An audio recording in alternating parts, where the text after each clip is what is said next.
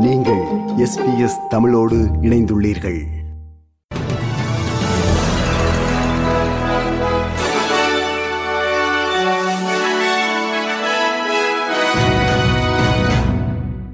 நேர்கள் அனைவருக்கும் வணக்கம். இன்று பிப்ரவரி மாதம் பதினோராம் திகதி சனிக்கிழமை. ஆஸ்திரேலிய செய்திகள் வாசிப்பவர் செல்வி.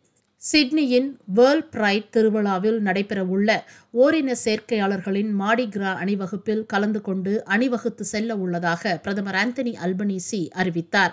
பதவியில் இருக்கும்போது இந்த அணிவகுப்பில் கலந்து கொள்ள உள்ள முதல் பிரதமர் இவர் என்பது குறிப்பிடத்தக்கது. இரண்டாயிரத்தி பதினாறாம் ஆண்டில் ஓரின சேர்க்கையாளர்களின் மாடிகிராவில் கலந்து கொண்ட முதல் பிரதமராக அப்போதைய பிரதமர் மேல்கம் டேர்ன்புல் இருந்தபோதும் அவர் அணிவகுப்பில் அணிவகுத்து செல்லவில்லை என்பது குறிப்பிடத்தக்கது. பிப்ரவரி மாதத்தின் பிற்பகுதியில் அவர் நிகழ்வில் பங்கேற்கும் போது ஓரின சேர்க்கையாளராக தன்னை வெளிப்படையாக அடையாளப்படுத்திக் கொண்ட நாடாளுமன்ற உறுப்பினர் மற்றும் வெளிவிவகார அமைச்சரான பெனி வாங்குடன் இணைந்து அணிவகுக்க உள்ளதாக பிரதமர் கூறினார் இன்று சனிக்கிழமை சிட்னி நியூட்டோன் புறநகரில் பிரைட் சதுக்கத்தின் அதிகாரப்பூர்வ திறப்பு விழாவில் திரு ஆல்பனீசி இதனை அறிவித்தார் and tolerance is really important. But this is about a step that's way more important than tolerance. We need to celebrate our diversity, not just tolerate it. முக்கிய வங்கிகள் பிராந்திய மற்றும் கிராமப்புற பகுதிகளில் இருந்து வெளியேறுவதை ஆராயும் முதல் தேசிய விசாரணையை பத்தொன்பது ஆண்டுகளில் நடத்த செனட் சபை முடிவு செய்துள்ளதை பிராந்திய மற்றும் கிராமப்புற பகுதியில் வசிக்கும் மக்கள் பாராட்டியுள்ளனர். பிராந்திய மற்றும் கிராமப்புற பகுதிகளில் கடந்த சில ஆண்டுகளாக நூற்றுக்கணக்கான கிளைகள் மூடப்பட்டதனை தொடர்ந்து பிராந்திய வங்கிகள் கிளைகள் மூடப்பட்டதை மதிப்பிடுவதற்கு இந்த வாரம் நாடாளுமன்ற விசாரணை அறிவிக்கப்பட்டது. கிராமப்புற சமூகங்களின் மீது இது ஏற்படுத்தும் சமூக மற்றும் பொருளாதார தாக்கங்கள் மற்றும் சாத்தியமான தீர்வுகள் குறித்து the regional banking task force மதிப்பிடும் என்றும் மேலும் இந்த முடிவு அறிக்கை டிசம்பர் மாதம் முதல் தேதி சமர்ப்பிக்கப்படும் என்றும் தெரிவிக்கப்பட்டுள்ளது. துருக்கியில் ஏற்பட்ட நிலநடுக்கத்தில் ஆஸ்திரேலியர்கள் இருவர் உயிரிழந்துள்ளதுடன் மூன்றாவது நபர் ஒருவரும் உயிரிழந்திருக்கலாம் என அஞ்சப்படுகிறது.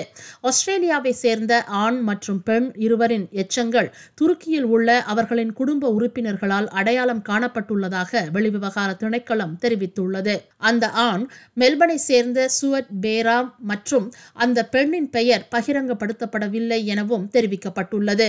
ஆஸ்திரேலிய அரசு மற்றும் பொதுமக்களின் இதயங்கள் நிலநடுக்கத்தில் பாதிக்கப்பட்ட அனைவருடனும் இருப்பதாக தனது ஆழ்ந்த இரங்கலை அமைச்சர் கிறிஸ் பவன் தெரிவித்தார் Uh, the government's hearts, and I'm sure every single Australian's heart goes to that family and the family of the other Australian killed, and, and indeed to everybody impacted by uh, this earthquake. And we have made announcements about the level of support we will supply.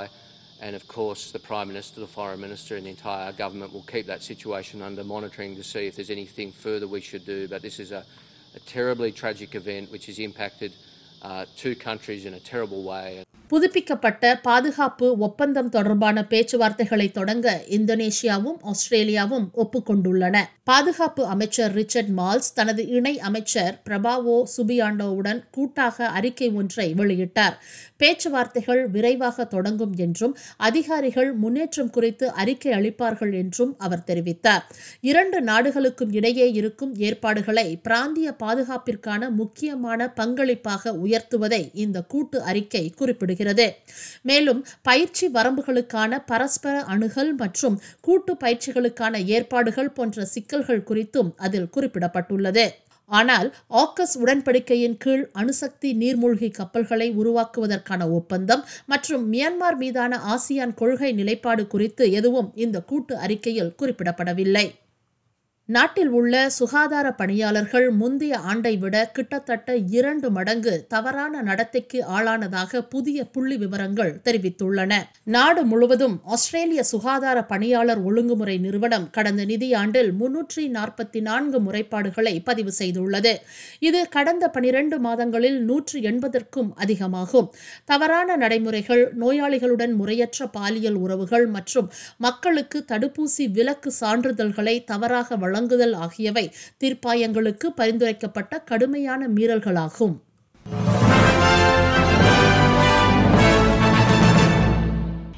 இனி இன்றைய நாணய மாற்ற நிலவரத்தை பார்ப்போம். ஒரு ஆஸ்திரேலிய dollar அறுபத்தி ஒன்பது அமெரிக்க சதங்கள் இருநூற்றி ஐம்பத்தி இரண்டு இலங்கை ரூபாய் முப்பத்தி இரண்டு சதங்கள் ஐம்பத்தி ஏழு இந்திய ரூபாய் தொன்னூற்றியோரு சிங்கப்பூர் சதங்கள் இரண்டு புள்ளி தொன்னூற்றி ஒன்பது மலேசிய ரிங்கெட்.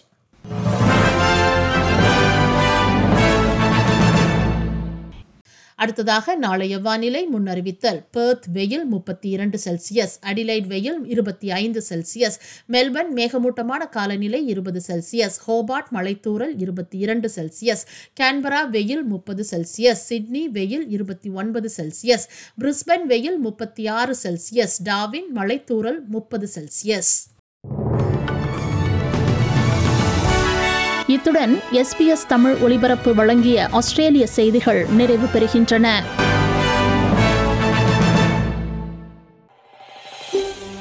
இது போன்ற மேலும் பல நிகழ்ச்சிகளை கேட்க வேண்டுமா?